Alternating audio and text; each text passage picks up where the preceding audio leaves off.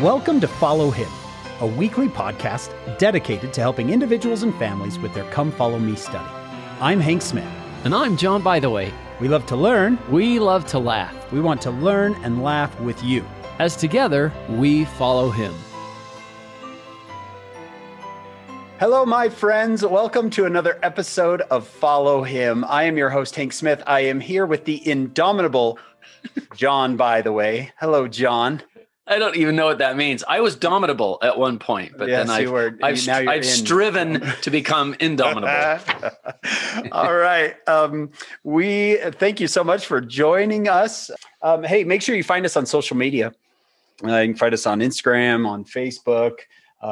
You can find transcripts and show notes on followhim.co, followhim.co. And be sure to rate and review the podcast. It really helps us out. John, as usual, we have a great mind with us today, someone who has dedicated their life and career to church history. Tell us who we have. Oh, I will. We have Dr. Craig Mansell with us today, and I have seen him many times on the BYU roundtable discussions that are still on YouTube now, and Brother Mansell's formative years were in the small farming community of Far West. I thought that was so cool. How appropriate. There's a Far West in Missouri. This is a far, it has an extra R, Far West on the outskirts of Ogden. Brother Mansell served in the Ohio, West Virginia mission and is married to Jenna Hansey. They're the parents of 8 children. He has been a religious educator for over 25 years with either the church educational system and more recently, BYU Religious Education. He received his undergraduate degree at Weber State College and his master's and PhD from BYU. He enjoys gardening, the great outdoors, travel, and is an ultra-distance runner. That sounds indomitable to me. His hobbies include beekeeping. I don't think we've had that distinction on here yet, Hank, to have a beekeeper. Beekeeping, reading, and photography. And he teaches Doctrine and Covenants, Teachings of the Living Prophets, Doctrines of the Gospel. His areas of expertise are 19th century church history, South Pacific church history, Doctrine and Covenants, Presence of the Church, and document editing. And the thing I found most interesting on this bio was that he reads and speaks Fijian. And I don't think they speak that in West Virginia. How did that happen? I had a church assignment in Fiji, Suva, Fiji, at the church school in Suva for 3 years. Wonderful. Oh, wow. Oh, that's great. Well, that's a wonderful bio, and we're so glad to have you. Welcome to Follow Him. Well, I think we're ready to get started. Let's jump into this week's lesson, Craig. We're studying sections 77 through 80. Right. Let's start with section 77 then. Section 77 is a section that's associated with the Joseph Smith translation of the Bible. As early as 1830, once Joseph Smith had organized the church, Joseph Smith's next mission was to bring about the JST translation. He's presently in Hiram, Ohio. This is section 77 we're talking about. Section 76 was also a result of Joseph's JST work. Yeah. Of course. And now here we are about a month later. Joseph and Sidney are still up in Hiram, Ohio, and they ask a series of questions about the symbolism in the book of John. So that we're talking about John the Revelator, the book of Revelation. This is a 22-chapter book, and Joseph Smith will ask 15 questions. Sidney Rigdon is the scribe, and he's asking questions, and he's being answered by the Spirit as he's working with the JST. He's looking at these verses, looking at the Finney Bible, the pulpit-sized Bible that was published in Cooperstown, New York. That's in front of him. And he's going through the book of Revelations, especially from chapters 4 to chapters 11. And Joseph will come up with these 15 questions. Now, apparently, this is after the fact that he's been working on the JST during this month of March. And now these questions are percolated, probably between him and Sidney. Sidney is a great scriptorian, and they've been thinking and talking, and finally Joseph sits down in a revelatory manner and then gives us this revelation. At least it's recorded, we assume, by Sidney Rigdon. It could have been Jesse Gause. We're not exactly certain of that, but nonetheless. Yeah, this is fascinating because it's a different section than I remember reading this one as a kid, and I was like, "Wait, what? Question and answer with the Lord?" Right? Like, I would be asking different questions. So it really helps that you're studying. No, we're studying the Book of Revelation, right? Because I would be asking other questions of the Lord, saying, "Right, oh boy, when are you coming again?" Things like that. But it's specific to the Joseph Smith translation, what they were doing. Hiram, Ohio, that's the John Johnson farm, right? So, yeah, they're up at the John Johnson farm in Hiram, Ohio. And it's interesting, this is a unique revelation. It wasn't originally included in the Book of Commandments or the 1835 edition or the 1844 edition of the Doctrine and Covenants. This revelation is included in the 1876 edition published in Utah, under the direction of Brigham Young. Brigham Young gave Orson Pratt, the church historian at the time and the oldest apostle serving in the Quorum of the 12, the assignment to give us a new edition of the Doctrine and Covenants.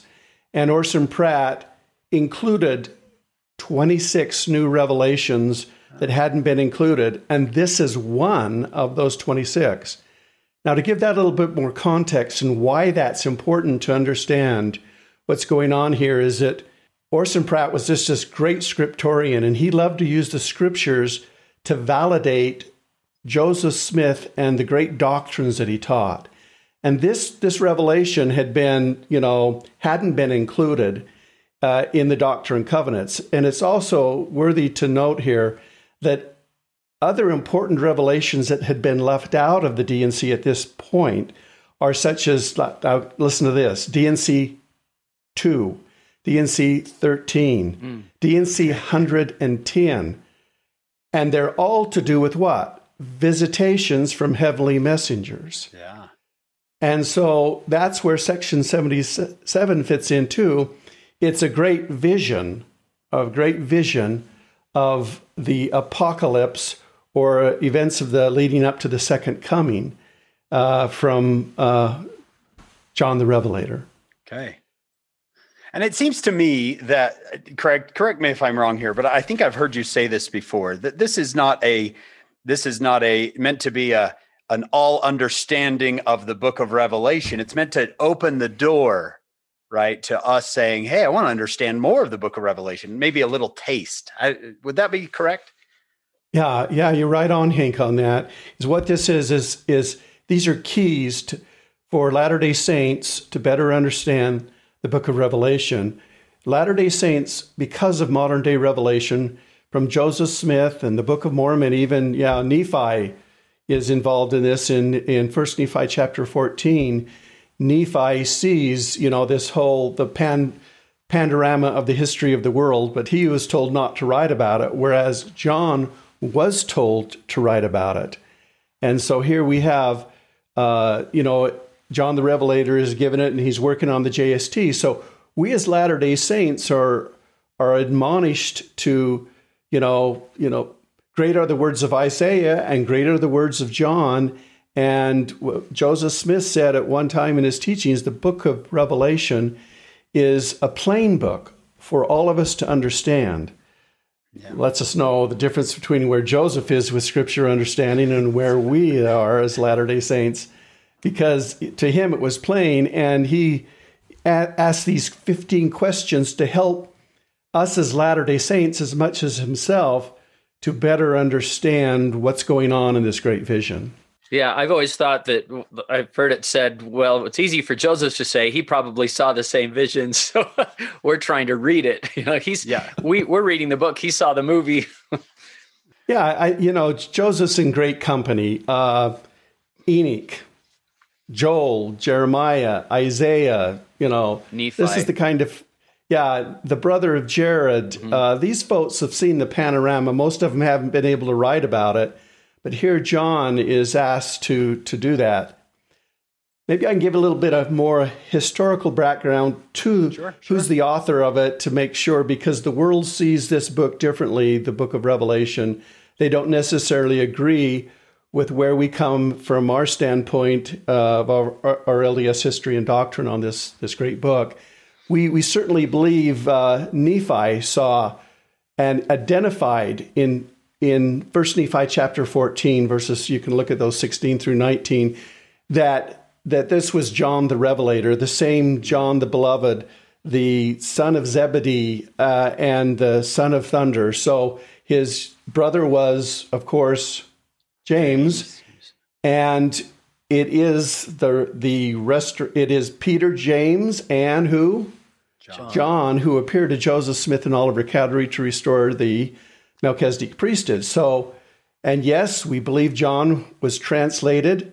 A translated being, and we believe that at this, where he received the revelation was on the Isles of Patmos in the Argerian Sea, and there he had been exiled by the Nero, the emperor of Rome, so he'd been exiled there. Fortunately, I've been out to Patmos, had a chance to look around in the cave where supposedly he had received this great manifestation, when he calls it a vision. What this revelation is, this vision is about, is John is allowed to pick up pen and write down what he sees. And if you can remember section 76, when Joseph and Sidney are sitting there and receiving it, Joseph says, I see this, and Sidney says, I see the same.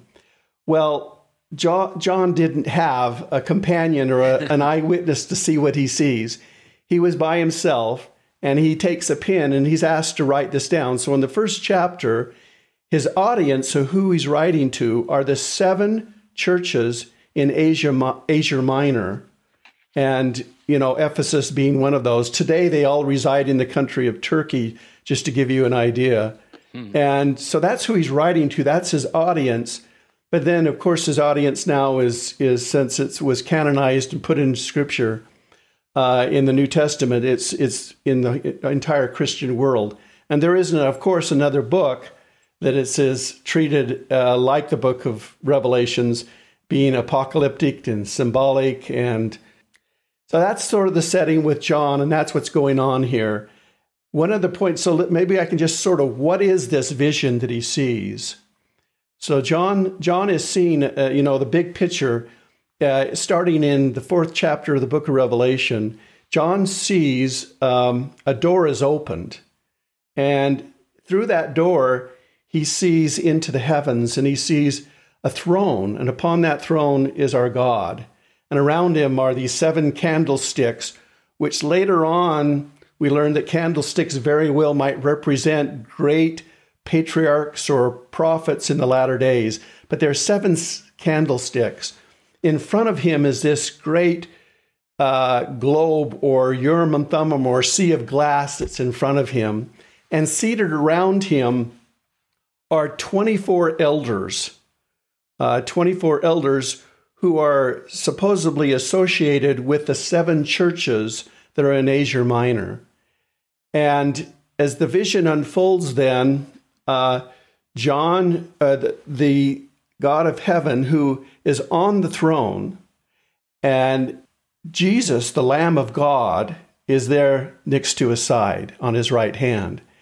And the God of heaven holds up a book. A book appears in his hand, and he holds it up. And in that book, or a scroll, it's either a book or a scroll, there are seven seals on it. And who takes the book from the God of heaven?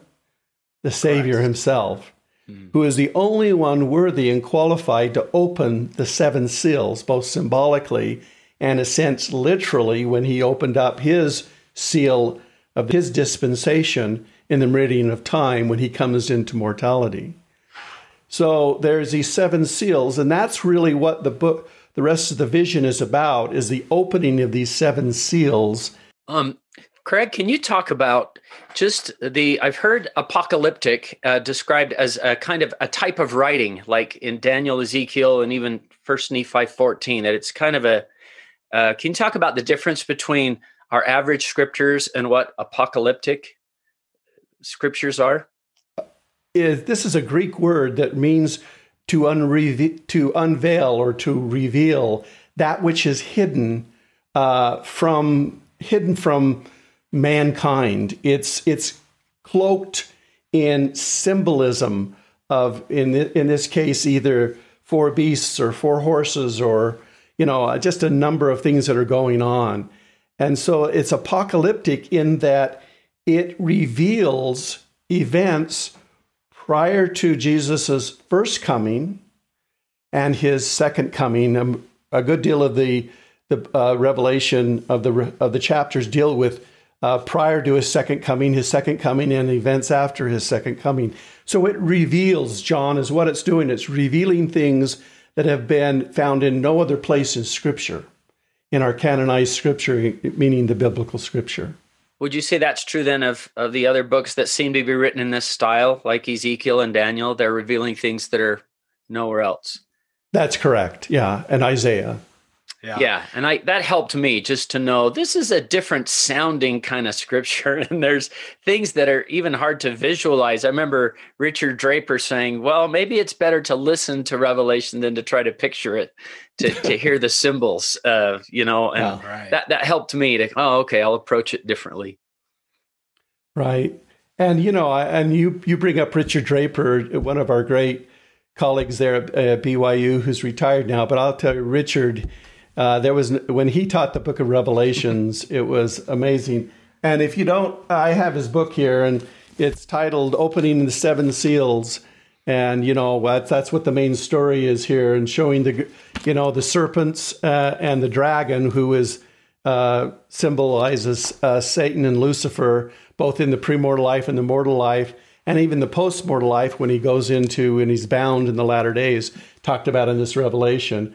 But the Revelation really focuses on, as the depiction here of the picture, it focuses on the Lamb of God and his role in bringing about and overcoming the great evils that will confront mankind and Christianity in the latter days.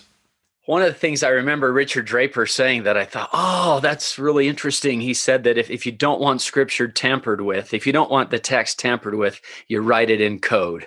And apocalyptic was the code. Uh-huh. And I thought that's a good way to put it, because nobody knew what to do with it. You better copy it literally, even if it sounds strange. But that was the way he put it in code. And maybe 77 helps us decode a little bit. Yeah, at BYU, we started a new class a couple of years ago called Christ, the Everlasting Gospel, where you don't just study his life, you study broader, back in the Old Testament and further into the New Testament. And it forced me as a teacher to start teaching the Book of Revelation, which is something I really hadn't taught before. And the thing, probably the two keys that I've noticed in the Book of Revelation is, one, is I didn't realize this is a book of hope. When you think the Book of Revelation, everybody thinks, destruction and war, and it really is. It finishes with Zion, right? Zion has come on the earth. The last three chapters are all about Zion being on the earth. And the other thing that I've realized, we don't have to go into the details here, but the people of John's day would have understood this, because he borrows so much from the Old Testament. He borrows from Isaiah, he borrows from Daniel, and these are things that they would have known, that was their scripture, right? And it's a message of hope. It was I guess I'd always thought of it as, it's just lots of destruction and wars and famines, but yet when you read those last three chapters, you're feeling this sense of, what did Edward Partridge write? Let Zion in her beauty rise, because of how beautiful it is at the beginning and the end. The middle's a little scary, but the beginning and the end are wonderful. The great story, and the positive hope about the entire Book of Revelation is that good overcomes evil and wins out in the end. And it takes the Savior by the power of the priesthood to do that, by his gift and the power. The great creator of this earth himself will take, you know, that magnificent role in those latter days to overcome evil. And that's that hopeful message that I think we need to cling to, especially in the times and day that we live in now. I mean, I imagine people are trying to equate COVID some way to one of the plagues talked about, one of the bowls that are spilled. Anyway, he talks about, gives that imagery, because it's been a tough go, and we wonder, well, what's happening? And it was we've never lived through a pandemic, any of us. I mean, not since, you know, the 1918. Yeah, we want to look at a few of these verses in here, some of the ones that are more prominent. And I think the one thing that Come Follow Me teachers need to try to realize when they're teaching 77 is not to turn it into a lesson on the book of Revelation. I think the best thing is to try to help everyone realize that this is a lifelong process to study this book. It takes it, and it's well worth your time and effort to engage yourself. There are several, you know, to understand the book of Revelation and these particular verses, it does really require to look at modern day scripture, other places in the Doctrine and Covenants, as well as go to the Book of Mormon to help understand some of the interpretations. So let's start off just, I think we've given some pretty good background to understand historically where this comes in, how it fits, and who it is. So let's jump right in. There are 15 verses in here, and you can look at it, and which represent the 15 questions, and each question has an answer to it. So let's jump in on the first one, which is right in Revelations chapter 4. What is the sea of glass spoken of by John in the 4th chapter and the 6th verse of Revelation? And the answer is, it's the earth in its sanctified, immortal, and eternal state. So our knowledge of the history of the earth, according, you know, within the context of Christianity, we've taken our understanding to some different levels when it comes to our revelation. For example, let's just, in verse 6, angels do not reside on a planet like this earth, but they reside in the presence of God on a globe like a sea of glass. So now we get the concept of the sea of glass as a globe. And if you could just picture an orb, a globe, and if you remember when they coronate a king, even today, the king of Queen or of England, what do they put in the hand? Yeah, globe. A globe, an orb, meaning that their power and authority reigns throughout the entire earth. And this is this concept of a globe, like a sea of glass, of fire, where all things for their glory are manifested, past, present, and future. So this really helps us to understand how the God of heaven, who has this orb in front of him, which is a Urim and Thummim, and the next verse says, the place where God resides is a great Urim and Thummim. And he can look into this orb, and he can see past, present, and future. Now, how would that be? I mean, that's an amazing concept. So that helps us to understand how God can place someone like we're going to learn about Jared Carter, because he's looking at Jared's past life and his present and where he needs him in the future to be a missionary. And so and how he can hear your prayers all at once, all of our prayers on planet Earth as a God, because he has past, present, and future knowledge all rolled into one. And then verse 9, this earth in its sanctified and immortal state will be made like unto crystal, and will be a Urim and Thummim to the inhabitants who dwell therein, there whereby all things pertaining to an inferior kingdom and all kingdoms of a lower order will be manifest to those who dwell on it. And this earth will be whose? Christ. It'll be Christ. And so that's really important. He's the creator of this earth. And when Jesus created H2O, water, and then he's on the Sea of Galilee, and he says, peace be still. And the water, you know, goes from raging to calm. It's the molecules of the water listen to Jesus because it's Christ's world. And so in those days that John sees in the apocalypse and the coming of these future events, he will be in charge when it comes, and he'll come in this time with his power and great glory and in great majesty as he's upon his steed and horse, this time with a red robe, ready for battle, which with the Jews wanted for him to be during the meridian of time. That's what they wanted from him. So just this little verse, you know, just Joseph is trying to pull this together. What is the sea of glass? And, you know, and then he gets this inspiration that comes of what it is. So I'll just say this. If you want to hurt your mind, if you want your brain to just stretch, think about that statement in verse 7 where he says, past, present, and future are continually before me.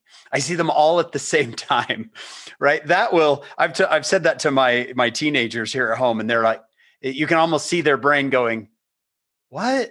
Right? It's just, it brings back, what did Isaiah say? My ways are not your ways. Yeah.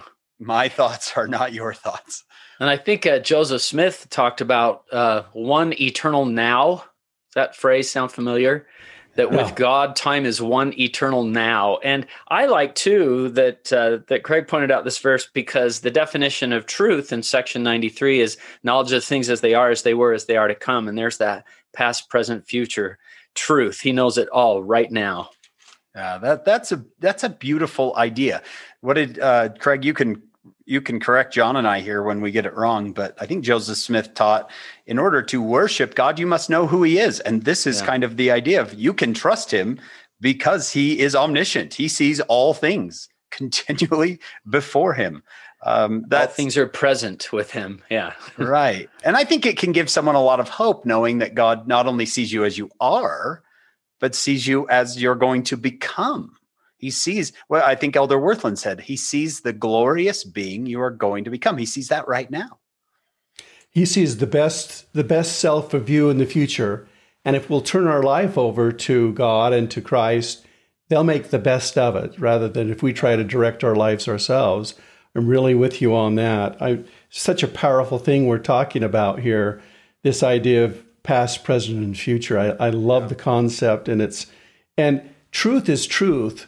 And that's what I love about, you know, that's happening here. There are core truths and supporting truths, and we're really getting into these really core. To know the nature of God is absolutely essential for us, that he's a corporal being, that he exists, that he is somewhere in the universe, and that he has the power of a God because he has all knowledge, and the most important thing, he's obedient to all of the knowledge that he has. Knowledge alone won't save us. The book of Revelations won't save us. But acting upon our knowledge that we learn, acting upon through ordinances, faith, baptism, etc., that will save us in the latter days so that we can become like God. I like how you're doing this with us saying, Joseph's knowledge from section 77 started bleeding into his other revelations. That's a cool idea where you're going, he really took these revelations to heart. He really studied them. He really believed himself to. Sometimes, you know, people say, oh, Joseph, this con man or whatever. No, he believed himself to be getting answers from God himself and getting these and using them in his life. Yeah, you could go to D&C section 88, verses 18 and 19, and more of this stuff on the history of the earth and the sea of glass that's there. So Joseph will talk about this in several places. But Moving on to another verse. The next couple of verses teach us an important pattern. Are we back in 77, Craig? Are we back? I'm back in 77. Okay. And I'm going to verse 2 and verse 3, I really want to look at these together because these two verses talk about, the question is, what are we to understand by the four beasts spoken of in this same verse, meaning this John chapter 4, verse 6. Mm-hmm. And then the second question in verse 3 is, are the four beasts limited to individual beasts, or do they represent classes or orders? What I want you to look as we read the answers here, the pattern is that they are, Joseph, the answers that come, they are both symbolic and figurative as well as literal. Okay. So we, you know, it's not one, just one. It could be one or the other, literal versus figurative. And if you'll notice that in verse 2, the answer to these, what about these four beasts? They are figurative expressions used by John the Revelator in describing heaven, the paradise of God, the happiness of man and beast, and of creeping things and of fowls of the air, that which is spiritual being in the likeness of that which is temporal, and that which is temporal in the likeness of that which is spiritual, and the spirit of man in the likeness of his person, as also the spirit of the beast and every other creature. Then look at the answer to 4. They are limited to 4 individual beasts. Now they're literal. So before he sees them as figurative, and now the answer is, well, they're also literal, and they represent, you see, they limit the 4 individuals which are shown to John to represent the glory of the classes of beings in their destined order of sphere of creation in the enjoyment of their eternal felicity. In other words, these are, you know, animals. Joseph Smith has taught that in his teachings that animals will be resurrected. They're eternal. They have a felicity. They have a creation. They have a purpose in the plan. And he's talking about these beasts are literal as well as they show a figurative kind of symbolic message that you can find in verse 2 and 3. So that's a beautiful idea. That's a scripture study skill we all need to have, is when we get into apocalyptic scripture, being able to try to discern what is literal and what is symbolic. And sometimes it can be both. Yeah. You know, not to limit it to just one or the other, because there's a lot of times in I think it was Elder McConkie, John, you'll have to correct me on this. You know Elder McConkie best, but who taught that a lot of the story of Adam and Eve is symbolic, but Adam and Eve are literal human beings, right? And so you can't, there's a, I don't know, Craig, when you teach your classes, how do you help students navigate between literal and figurative? That's not easy to do. It's not. And that's why it's good when you get into these kind of settings to get into some of the good commentaries out there on the book of Revelation or Isaiah and listen to men who've been directed by the influence of the Spirit, or particularly those who lived in the days of Joseph Smith and wrote and published on some of the things Joseph is talking about. Mm. Joseph has given us a lot of teachings on what this means and what that means. So we don't have to feel like we don't have to flounder with these understandings. Within, you know, arm's length, we can find the commentaries and we can find the articles that have been written out there on the book of Revelation.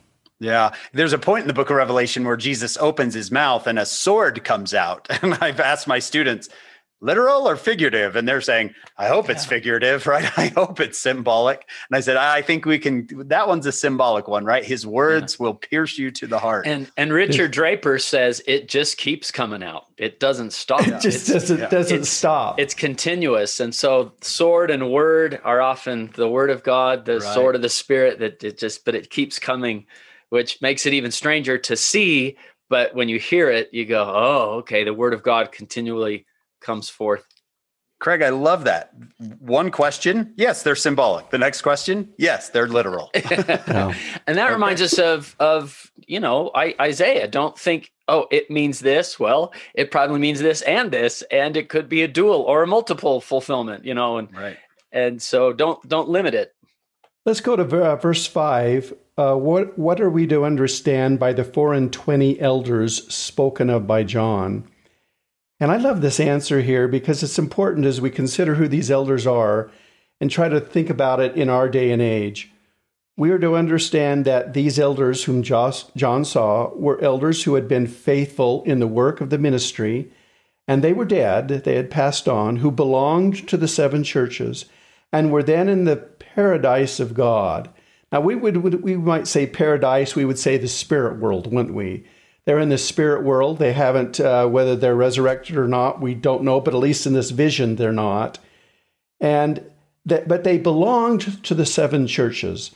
They were faithful individuals. And these are the rank and file members of the kingdom of God who make the cogs and the wheels of the Church of Jesus Christ of Latter-day Saints go. When we get the directive from a living prophet, President Nelson, who asks us to let Israel prevail within us and gather people on both sides of the veil, that's a commission to us. It's an admonition. It's a commandment. And in order for that to happen, it is these rank and file members, these 24 people in these who make it happen, who make the, and that's who run. When we talk about our temples, think about every temple and think about all the shifts that happen in any temple in a given day when our temples are up and going. Think about that. And so these 24 faithful members, you know, these 24 faithful elders, and we'll learn that they're high priests here in a minute, and these faithful people. But I think I love that because they passed on to the paradise of God, and they will narrate the great resurrection if they come up with Christ or not. We'll see. But I love that verse, and it just says a lot to me. So do I, because if you go back in the context of who John is writing to, these are people that the receivers of this letter, they know these people. I see, you know, President whoever from the Philadelphia branch, and he's with God right now. That's a message of hope to these seven churches, these seven congregations that he's writing to. And maybe they were martyred and they're saying he's with God now. I see him. I think that's a beautiful idea. Yeah, they very well could have been martyrs in their day, and John in his book will talk about the altars of the martyrs, and then the writers of D&C 135 talk about Joseph and Hiram as martyrs, and then the martyrs that are found that John the Revelator talks about. So very well, these could be 24, there could be martyrs amongst them who gave their life for the church in this difficult time under the Roman Empire. Let's jump on to verse 6. What are we to understand by the book which John saw, which was sealed on the back with 7 seals? So he calls it a book. I've heard some people refer to it as a scroll, some scholars, but we can consider it as a book. And think of that the book is sealed on the back with 7 seals. So this, and the answer is, he's asking this as a question. We were to understand that it contains the revealed will, the mysteries, and the works of God, the hidden things of his economy, concerning this earth during its 7,000 years of its continuance of its temporal existence. Okay, so, wow, think about the expanse of what was just said there. The economic history of this earth, okay? The mysteries of the works of God, when God is doing his work unseen by man, that will be revealed, or in this book, this great book, that will be revealed. And there are 7 seals to it, and each of these 7 seals represent approximately 1,000 years. And my good friend Bart Koalas, who teaches geology at BYU, one of the questions he's always asked is the age of the earth. How does that square with the Bible? And you know, don't get sidetracked into all of that direction. But what we're talking about here and what John is seeing in this great vision is the biblical history of mankind that's revealed in this book and through these 7 seals. I like that. I think when I teach my classes and God is introduced in Revelation chapter 4, and then he has this book, it's almost as if here's the Father presenting his plan of salvation, right? Here's his plan, and he needs someone to open the book. He needs someone to open the book and play the role of Redeemer. And there's this beautiful moment in Revelation 5, where John says, there's nobody. And he says, I wept much. There's nobody that great who can open the book or be the Savior. And then this great moment, one of the elders said, weep not.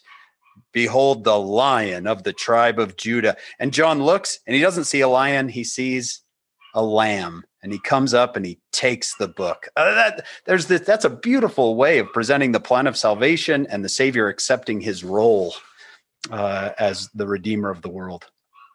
Yeah, the Jewish nation really, you make me think of the Jews, and they wanted a Savior that was going to save them from the Romans, etc. And that they wanted that lion. They wanted instead. The Savior is depicted here as the Lamb of God, who, the sacrificial Lamb, the firstborn of the Father, the firstborn of a Lamb. And so this is a beautiful symbolism, and John is taking that from all that he knows about his culture and history of being of Judah. So I love what we're talking about here, and I really like. I'm glad you brought that up in the 5th chapter there. Because that's powerful when it comes to the book. Can we go back a little bit? I think maybe our listeners would appreciate, we are not saying in our theology that the earth is 7,000 years old. We are not.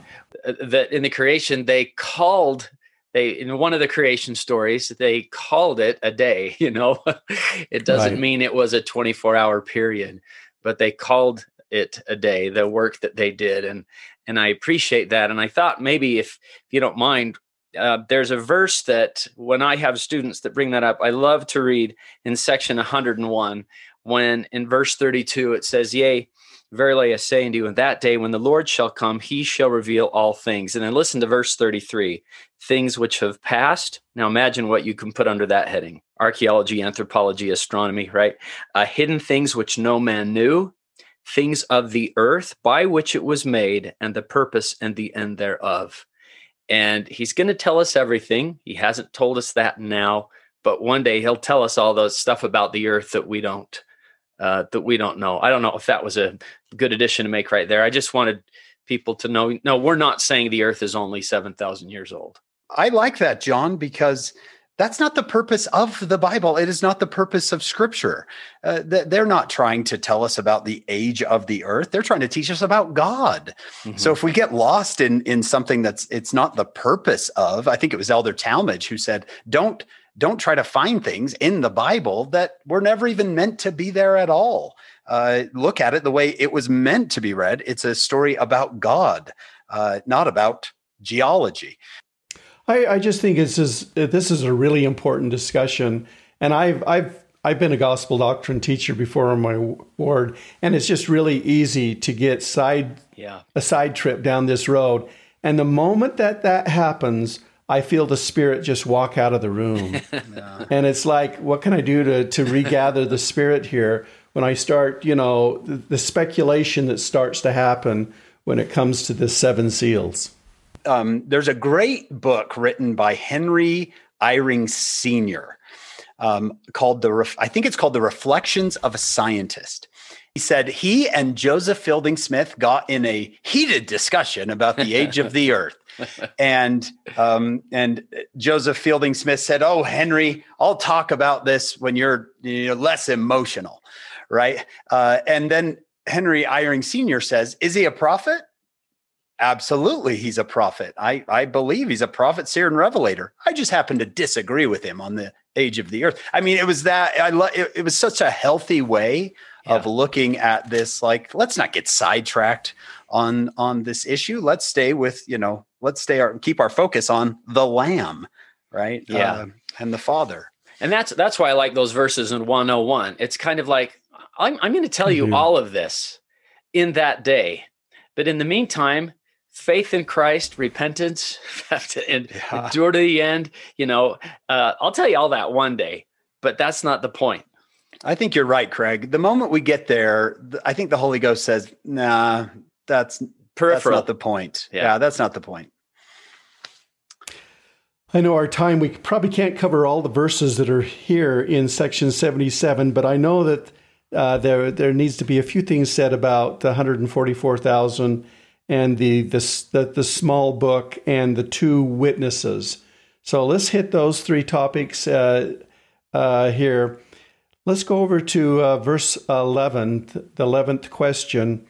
What are we to understand by the sealing of the 144,000 out of all the tribes of Israel, 12,000 out of every tribe?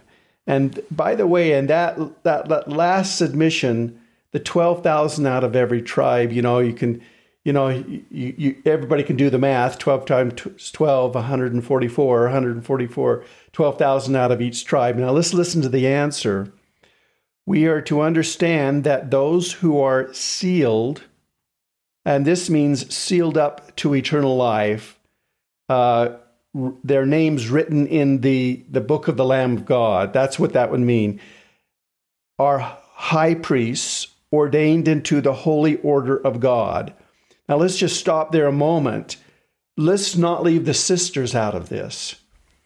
If you're going to be sealed up and your name's in the book of the Lamb of God, and then that is your wife is going to be part of that sealing. Okay. So you can't have that without her, because this is we have a mother in heaven, we have a God in heaven. And if you're going to go on to exaltation, you're not going to do this alone. So while it just mentions high priests, right next to the high priest is the wife of the high priest. And if he's being sealed up, that means she's there too. And we don't want to lose that. Craig, that's not something that Joseph Smith understands quite yet. That's not going to come until what? Section 137. Right. Yeah. So he wouldn't have, this is going to be something he'll understand later, that in order to be one of these sealed up, you must enter into where the new and everlasting covenant of marriage. Yeah. Right. And so, that you can see how this, this great revelation percolates with Joseph Smith for a good long time, and you find it coming out now in D&C 132 and 137 and other places, and it's really important. So that's why I really like these verses here, and it's a really important key to understanding. And one of the keys to understand Revelations is know the doctrines of the plan of salvation. Know what that means. You tell me, what is this talking about? Ordained unto the holy order of God. What's that? Melchizedek priesthood. You got it. So there's section 84 of the Doctrine and Covenants, the holy order, and that's why they're high priests. And what is their administrative role? To administer the everlasting gospel. For they are they who are ordained out of every nation, kindred, tongue, and people by the angels to whom it is given power over the nations of the earth. That's the four angels that are on the four corners of the earth who are assisting missionary labors from in our dispensation of the restoration to help us to get into countries to preach the gospel. It's that unseen, those unseen angels who are assisting and helping so that these high priests can come into a country and administer salvation to its inhabitants. That's what's going on here. Because it says, every nation, kindred, tongue, and people, by the angels to whom is given power over all nations, to bring as many as will come, agencies involved, to the church of the firstborn. So the church of the firstborn is Jesus is the firstborn. It is those who have been sealed up to eternal life, those who have come to know. And that's the purpose of our endowment today. It is come to see God face to face to see the second Comforter, who is Christ himself, and to seal us up into eternal life, and that we can live in exaltation in a celestial orb. The priesthood is necessary, the restoration of priesthood for salvation and exaltation and ordinances, and needs to. So that's when President Nelson says we need to gather on both sides of the veil. Mm-hmm. This needs to be, that's why we're going into every nation that we can possibly go through the front door. The Brethren, the Quorum of the 12, and the First Presidency want us to go through the front door to do our missionary work, and that we can bring, and eventually the goal is to set up a temple in every land, every nation, to meet the needs of the people so that they can have exaltation. So it's a gathering of Israel type of a verse, and it's a find those who will let God prevail. It's a purpose of the priesthood type of verse. And I always love it when it says every nation, kindred, tongue, and people, the care that God has for everyone. As a teacher, I would focus less on the number 144,000 and more on the every tribe. John is living in the day of the scattering, and he's telling his people, I see every tribe in the future coming to God. Right? This is Revelation 7. I see every tribe: Zebulun, Benjamin, Simeon, Manasseh, Judah. They're all there. Yeah, they're all there. So this has got to be, to me, the future gathering. I'm glad you said that, John, that he's saying, what do we understand by these 144,000? John saying, it's the gathering. We're all back together. But that's got to be an exciting moment for John as the writer, and those who are reading this letter originally, that's got to be exciting for them as well, a future gathering. We know Nephi was excited about the future gathering. Isaiah was excited about the future gathering. This seems to be an addition there. Yeah, and your point about not getting caught up in the number of 144,000, I know that there's a Christian denomination out there that says there will only be 144,000 saved in the kingdom of God. That's just not the plan of salvation, is it? God loves all of his children. Everybody will have agency to have an opportunity to be exalted and to accept or reject the gospel. And it's not a limited capacity. So, and so that's what I love this. And the priesthood is essential in the process. There is a pathway back to God. And so I love this. When we think of the a seal, it's interesting that the different ways this is being used. The Book of Mormon being a sealed portion, it's not this kind of a seal. Are we thinking like a wax seal that holds the revelation closed? And then also that people are sealed. We have sealed the servants of God in our foreheads in verse 9. But I like that how often that word is used, and the plates that were sealed were closed, but when we're sealed, that's a different type of being sealed. And then there's the seals at SeaWorld, and that's a different type of seal. So, but you bring up a good point. Again, it's the same thing with this topic right here: the sealing of the three numbers on the forehead in the Book of Revelations there that you're referring to. We have no, there's lots of speculation out there on that. And the same thing happens in a gospel doctrine class. As soon as we get speculating what that means and how those numbers can be interpreted, I really have to be careful there, But in this case, the word is sealed up to eternal life. Craig, in my class, I've said, listen, in John's day, human beings could be sealed on their forehead like branded. Who owns you? And the Book of Revelation seems to have two owners. You can either choose the adversary as your owner, the mark of the beast, right? The adversary is your owner, or you can choose the Father as your owner. Those are your two choices. Very similar to Nephi saying they're saved two churches only.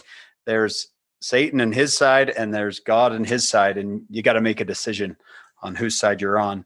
But yeah, you're right. Getting caught up in what the seal says and what what the number means is again, I think you're out in left field and you're far away from where the Lord, wants us to be here, focusing on him, the Lamb, and the gathering of Israel.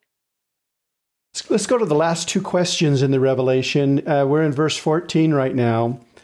What are we to understand by the little book which was eaten by John, as mentioned in the 10th chapter of Revelation? Answer, we're to understand that it was a mission, an ordinance for him to gather the tribes of Israel. Behold, this is Elias, who, as it is written, must come and restore all things. So Joseph Smith, Bruce R. McConkie's talked about this, that the book, the little book, was what was it? It was what? It was eaten. Yeah, and it's an assignment, right? Okay, so let's first deal with the fact that it was eaten. So a book that was eaten, you're not give a book to somebody and tell them to eat this book. They think you're crazy. But what is this is symbolic in here? Think of the words in the scriptures that equate to what he's being said here. Feast upon what? The little book. Yeah. Feast upon the word of God. Now, what is the little book?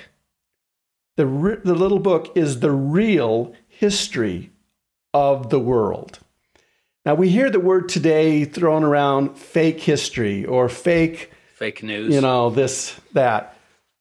There is a book that has the real history of what happened in these seven seals.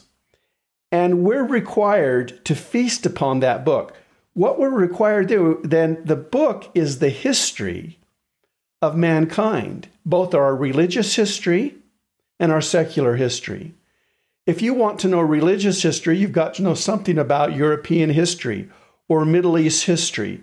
If you want to understand what's going on religiously in the Bible, culture, history, if you'll study that, and we need to feast upon it, and if we'll do that, we'll understand the great gathering of the tribes in the latter days and how that will all come together and that all things will be restored.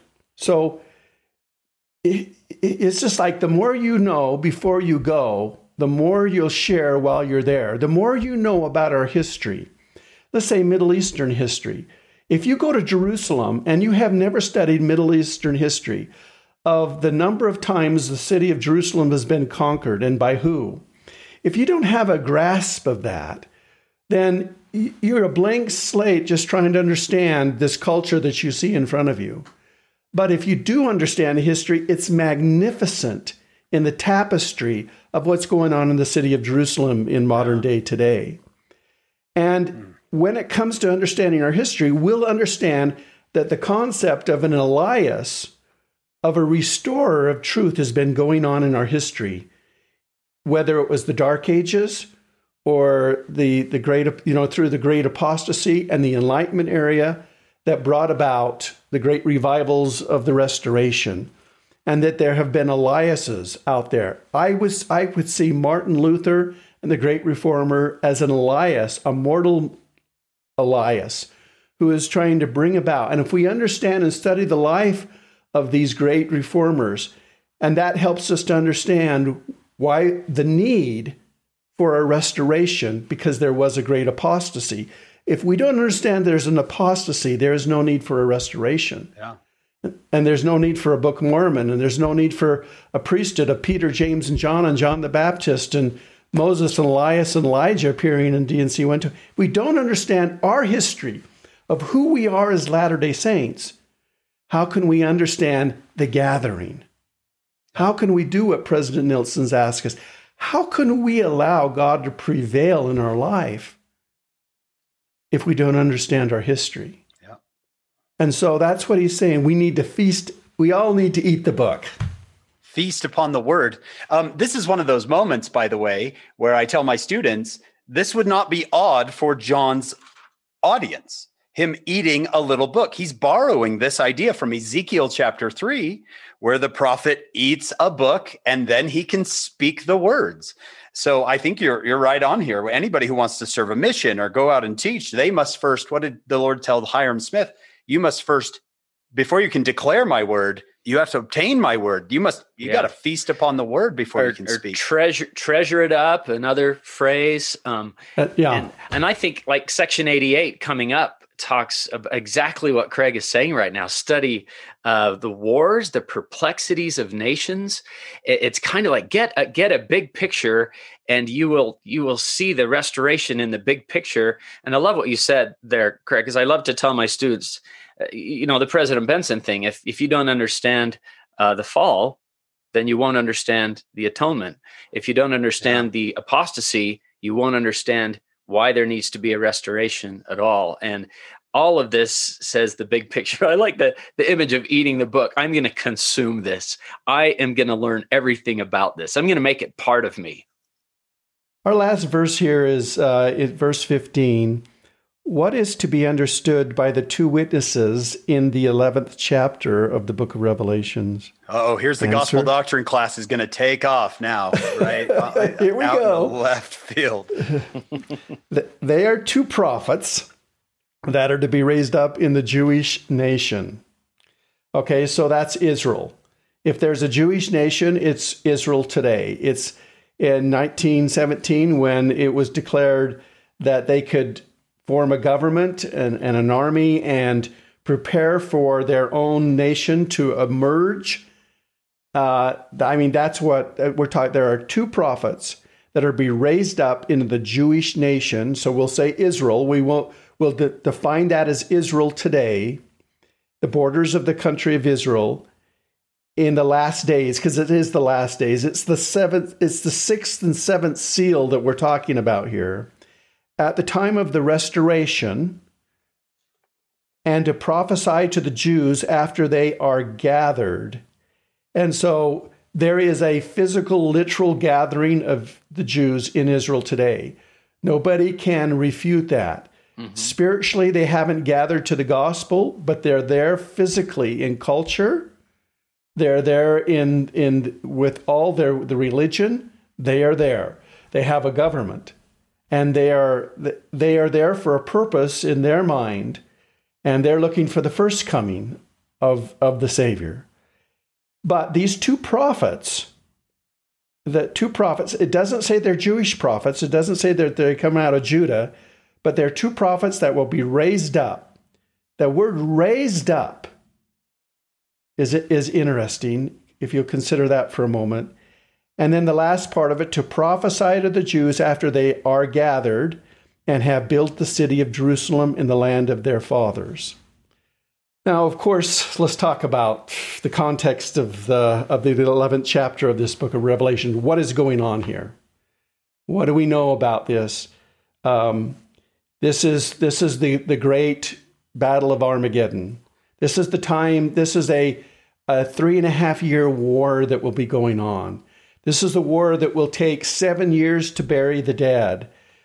And there will be these two prophets or witnesses that are there to associate with this great battle of Armageddon. And eventually, and I'm now going into other revelations and that we have and teachings, that they will be backed up to the Mount of Olives. And so this is a great time. We also know from the Revelation itself there in this 11th chapter that these two prophets, their lives will be taken.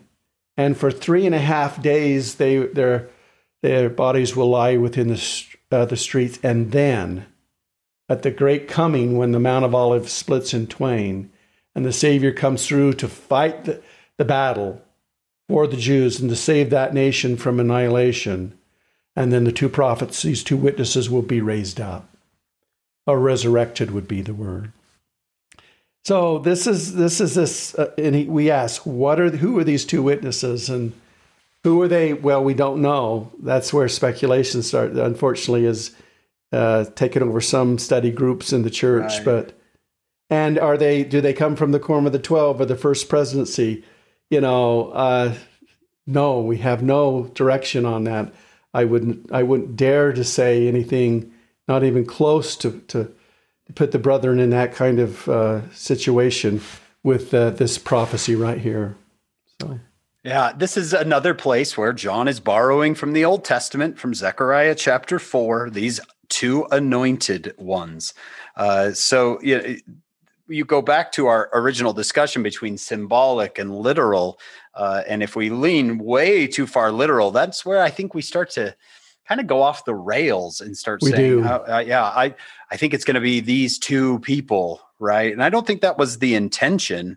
It looks to me like the intention here is that it will, when they die, it will seem like we've lost, but here comes the Savior to raise them back up, and he will win. So it seems to me that the purpose of Revelation 11 is to show the power of the Lamb to bring people to life, right? Right at the end of the book, or right at the end of the chapter, the angel says, the kingdoms of this world are become the kingdoms of our Lord and his Christ, and shall reign forever and ever. To me, that's the point. That's a good way to, I think we ought to, the whole section here. What is a great way to look at that? And that is, Hank, and that music came to my mind because those are the lyrics of the Hallelujah chorus. The kingdoms of this world are become the kingdoms of our God and of his Christ, and he shall reign forever and ever. And we sing, and that's a great way to instead of getting too concerned about the little symbols, what's happening here? The history of the world has already been written, and Christ is the victor, and he will save and gather. What else would you add to that? I would like to say that as we look at the whole of the sum of the book of this great revelation that John sees, I think that it behooves us as Latter-day Saints to do all that we can to become familiar with these teachings. But what's important for us as a Latter-day Saint today is to be true to our covenants, be active in the kingdom of God, be moving forward in a progressive way to do all that we can to bring about these events in the latter days. They're going to happen with or without us. We want them to happen with us. We want to be contributors. We need to follow the direction of our prophet, seer, and revelator. We never want to be ahead of the prophet. We want to listen to him, what he's going to ask us to do. And he's asked us some very important things to do recently in the church.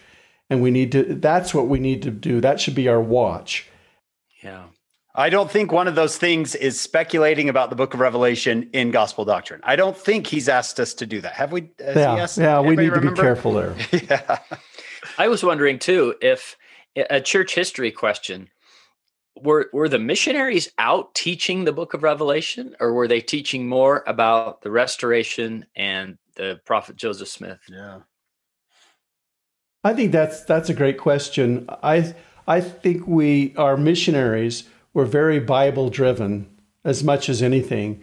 Yeah. Most of them didn't have the revelations available to them. Some of them copied them down and were carrying with them until they did get the book, the 1835 edition of the Doctrine and Covenants.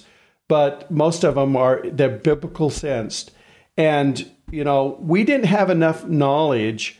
This is 1832. Mm-hmm. And we didn't have enough knowledge going around about these kind of things yet for missionaries to be taking. Yeah. It is faith, repentance, the doctrine of Christ is what's bringing them into the church. The Book of Mormon, it is a biblical presentation, along with that there's been an apostasy and a restoration. Here's a Book of Mormon now that the fruits of this, and then there's a church that's organized that has authority and power and ordinances to bring us back to God.